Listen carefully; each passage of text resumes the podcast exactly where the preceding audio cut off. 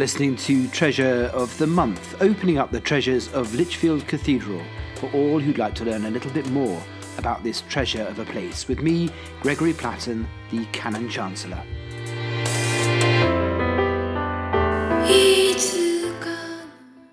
Morning, Claire. It's really good to be with you today. Um, I'm here with Claire Townsend, who is the librarian at Lichfield Cathedral. Can you tell us, Claire, a little bit about what being librarian at Lichfield Cathedral entails? It's basically about caring for the library um, collection. We have uh, quite a magnificent um, collection of, uh, of books and manuscripts. I work with quite a few volunteers, and this involves um, doing basic repairs and, and stuff like that. Um, but we welcome research visits from students and uh, academics who are writing books and PhD students. And I get quite a lot of inquiries. So um, much of my time is spent in dealing with uh, people asking for information. So it's quite a varied job, uh, and it's it's it's it's quite a fulfilling job as well. It's quite it's quite and in a way it's a very varied collection, isn't it? I mean, everyone always thinks of the Chad Gospels as if that's the only thing that really the library is there to support. But there's a huge range, isn't there? Can you give us a couple of other, just just brief ones that you love uh, in the in the library? Yes, well, the most um, the most famous um, item we have, of course, is the um, Chaucer. We have a, copy of Chaucer's Canterbury Tales, um, and we've got that mainly because um, it became it was part of the Somerset bequest that we received from the Duchess of Somerset in 1673 uh, when she died. And we were lucky to have um, the gift of her late husband's library. And so a lot of our most um, treasured items uh, are from his library, such as we've got map books, um, we've got uh, books in French and, and other languages. Um, so it's really quite a diverse um, collection. And, and, and really, if I was to try and sum up the library, uh, the basis of the library is yes, we've got lots of we've got lots of Bibles, um, as you might imagine, but it is really um, uh, a 17th century aristocratic library, and the basis of that is and it, and it covers the kind of interests of aristocrats in the 17th century which makes it even more interesting now. But today we've actually got you out of the library, haven't we, Claire? And, and I wanted to, we're going to talk about the uh, Tantony Bell. Am I saying that correctly? Yes, I think so. Well, the Tantony bell is is really the service bell that um, you'll you'll hear if you're in the city centre and you, are near the cathedral. You'll hear it, and it rings for about five minutes before the start of service. And the most likely time you'll hear it is is between about twelve twenty-five and twelve thirty for the midday Eucharist. And basically, as you as you well know, it's about calling people to church. Um, it's actually our oldest bell and has been ringing out over the city centre for over 350 years, which is quite interesting. And I like to think it's a it's a lovely continuity from the past and a real link with generations of people who've gone before, who've heard it um, and and gone to the cathedral. It's got a funny name. though. Why is it called the Tantony Bell? Well, it's the only um, bell that's visible from the outside, so it's a little bit different. Um, and it's it's actually on the south side of the central tower. And if you look up um, you'll see it um, just sort of hanging there in the window opening. It's not very easy to see, but you will you will see if you if you just take a little bit of time and have a look for it. The name Tantony is derived from St Anthony of Egypt. Um, he was a popular saint in the Middle Ages, um, regarded um, as a patriarch of monks and uh, and a healer. And he's left his name his trace really on English language um, through the word Tantony. And really, what that just means is it's it's a diminutive applied to the smallest bell in the peal. and it's our small it's our smallest bell. Uh, it's a lot smaller than the um, than any of the, the ten bells in the southwest tower. Um, it's about 47 centimeters um, in diameter at the widest point. point, and we've had a recent estimate, and it weighs about 75 kilograms. So it's quite for a church bell. It's quite small. Yeah, no, it is quite small. I mean, that sounds pretty heavy to me. I've learned two things. I, I didn't know it was named after St. Anthony, and I didn't either know uh, that it was in the window there. So I'll have a little peek through as I, I next go past it. Well, I was just going to say that the um, I never knew it was called a Tantony Bell, and I know people used to call it a ting tang. I thought it was a ting tang, um, and I've learned about a Tantony Bell as well. It's something that I didn't know about either. It's great. No, it's, it's, it's almost worth a sermon in that. But it's not the only mystery. It's, it's, a bit of a mysterious bell. No, it is. It is a bit of a mystery because, first of all, nobody really knows who made it. Well, nobody knows who made it. Um, there's a plain cross, or possibly it might even just be a, uh, a founder's mark on the side.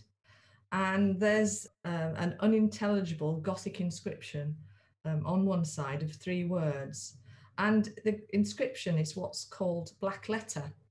Um, and this was a type, a bit like a font, uh, type font.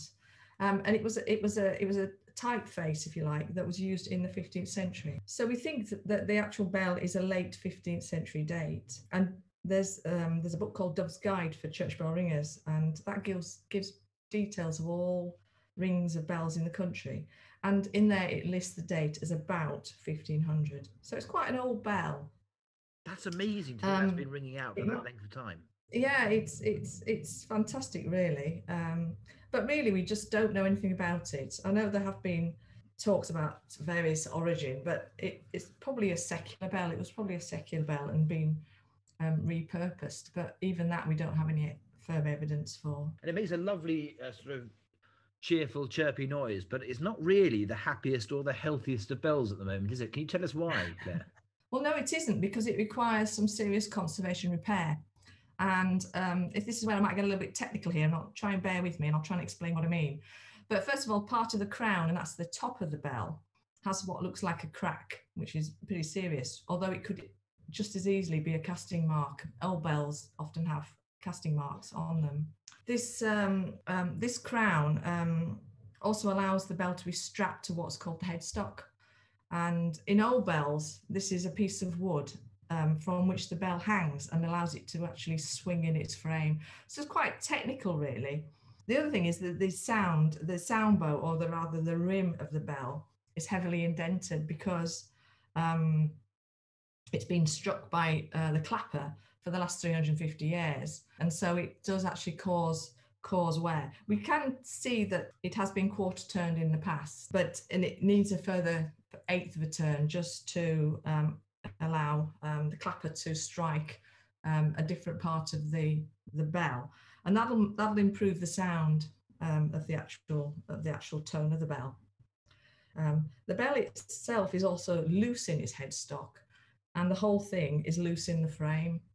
So it, really does need some serious attention and TLC. I think if I'd been hung outside the cathedral tower for 300 years and struck with a struck with a heavy mallet, I'd probably feel the same. And actually, you know, it is probably uh, I mean, as it's what, what one of our 11 bells, isn't it? But it's probably the most used of all the bells, isn't it, in terms of wear and oh, tear? Oh, yes, yes, because it's used every day, and it's been, you know, it's been it's been sitting there in that position for about 350 years.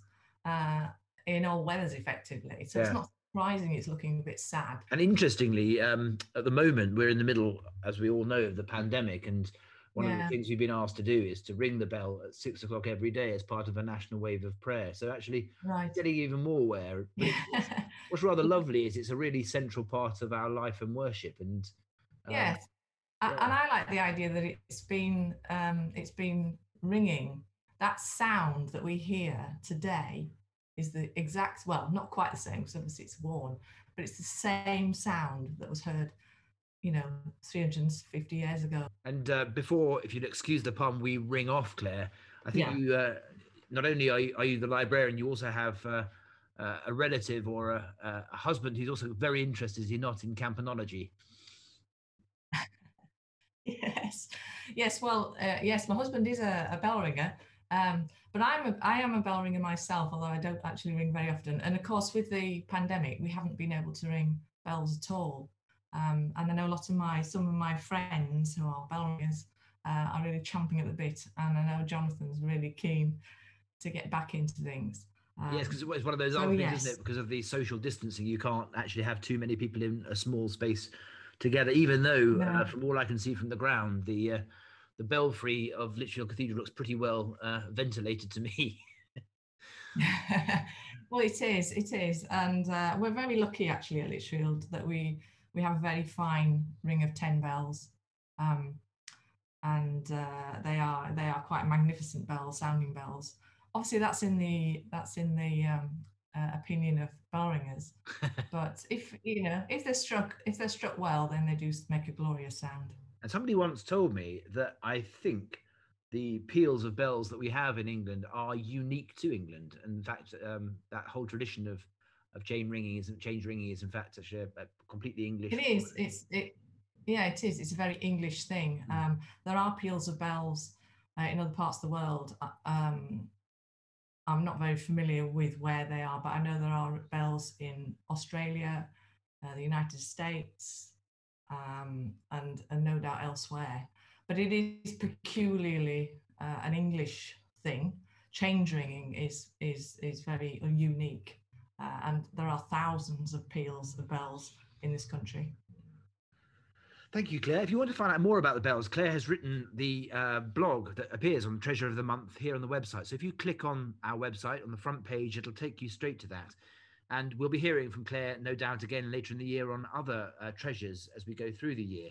I'm hoping to put up a list of those as we go on for the next couple of months.